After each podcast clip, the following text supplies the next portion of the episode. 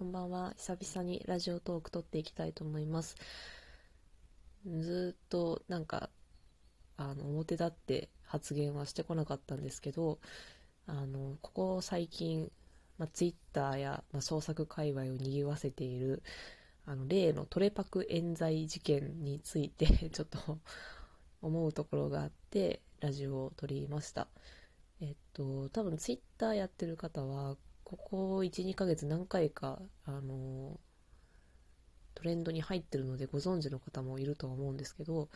簡単に説明すると、そのある少年漫画の、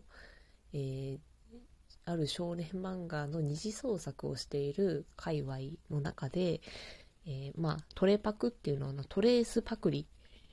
トレースでパクるっていうのをトレパクっていうんですけど、まあ、誰かの第三者の絵を上から撮って自分の絵として出すっていうのを、まあ、あのご法度とされてるんですけど創作界隈の中では、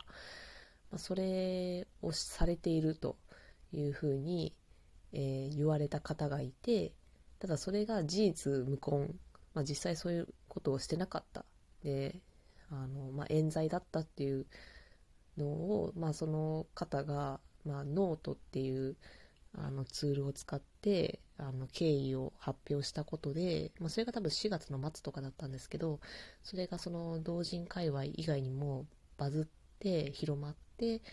表沙汰になったっていう事件があってちなみに今もまだ進行中で私も同人とかから離れても45年経つんですけどツイッターもアカウントあるんですけどもう同人の方全然フォローしてなくってただもうその同人の外にいてもその話題が飛んでくるぐらいすごいその広がるぐらいの大きい事件になってて。でゴールデンウィークの前に一旦もうその何でしょうこう落としどころを作ってその冤罪かけられた方がもうその方がすごい行動力がある方で、あのまあちょっと具体的な経緯とかも検索、ツイッターとか、あとネットのまとめ記事とかにも載ってたので、検索していただければ出てくると思うんですけど、あの、トレパク冤罪とかで、まあその、主に3人の方がその件に関わってて、で、その中でその、まあそもそも冤罪をかけられた被害者の方が一人で立ち回って、あの、ことを収めようとして尽力されてたんですけど、で、ゴールデンウィークが明けたら、まあその、トレーパクをされた側とされてた人、ちょっとややこしいんですけど、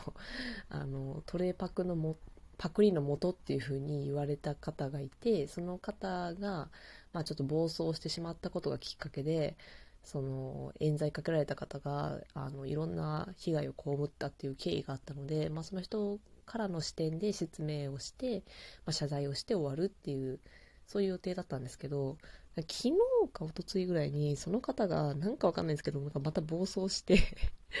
あの、ガソリンを持って、あじゃあ、ガソリンを持って自分でなんかその、あの、焚きつけるみたいなことをまたしてしまっていて、で全然もうなんか、落ち着く気配がないっていうか、ね、もうなんかすごい、見てて怖いなと思って。でなんかその冤罪かけられた方 K さんっていうんですけどその K さんはあの散々いろんな被害を被ったんですけどでも同じジャンルを好きになってあのみんなで楽しく創作活動したいっていう気持ちでいろいろあったけどあの丸く収めようっていう風に動いてらっしゃったんですけどもうそれすらも叶わないっていうか なんか本当になんか不憫であのちょっと詳しく言うとその実はその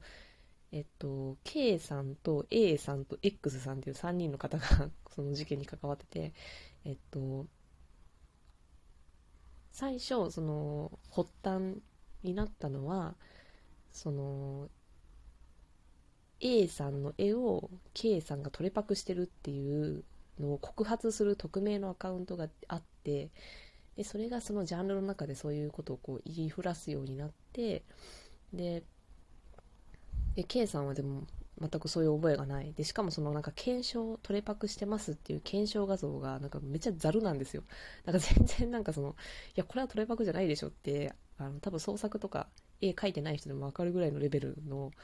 なんか全然ダメな検証画像で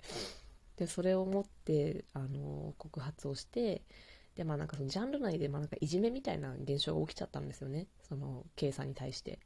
イベントを控えてたんですけどそのイベント当日に売り子として来るはずだった方が、まあ、来なかったりとかあのまあ、その同時のイベントって同じジャンルであの大体同じスペースにこう固めてあるんですけどだから隣とか前の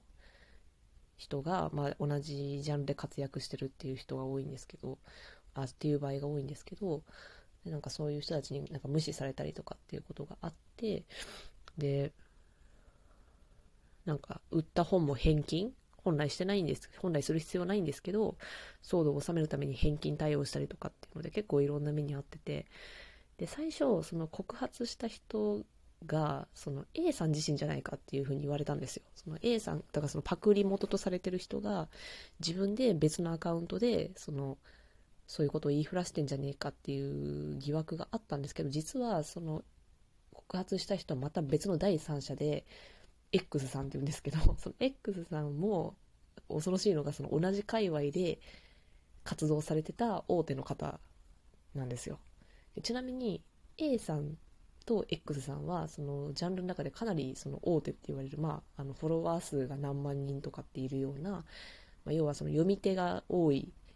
作家さん。で、えーと、対してその冤罪をかけられた K さんはいわゆる中堅クラスの、まあ、ツイッターのフォロワー数でいうと3000人ぐらいのあの中堅クラスの作家さんでで今回の件はそのなんかやっぱ数の大きさによるそのなんか同調圧力みたいなのもすごい怖いなって感じる件で、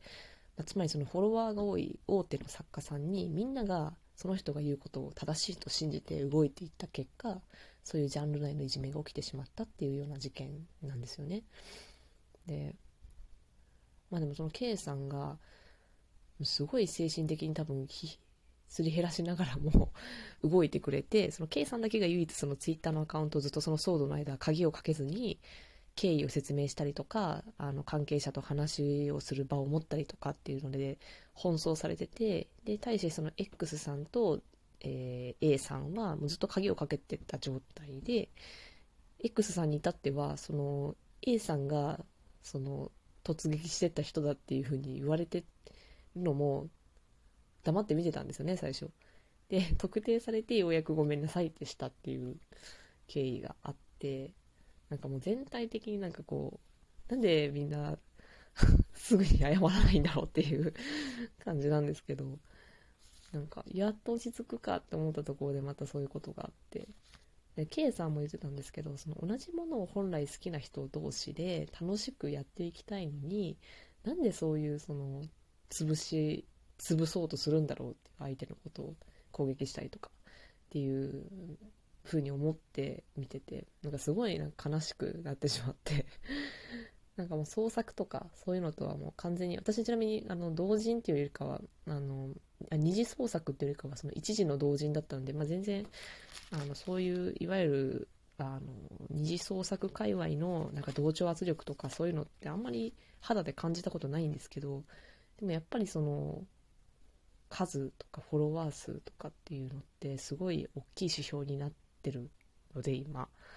うんなんかそういうの怖いなって思いましたしうんねなんか落ち着くと思ったのに落ち着かないんかいと思って その A さんが なんかねそのまた焚きつけて暴れ出したのでちょっと怖いなって思いながら見てます。という、ただ、ただ、それだけの感想でした。じゃあ、ちょっと夜も遅いので、小声の今日は収録でした。おやすみなさい。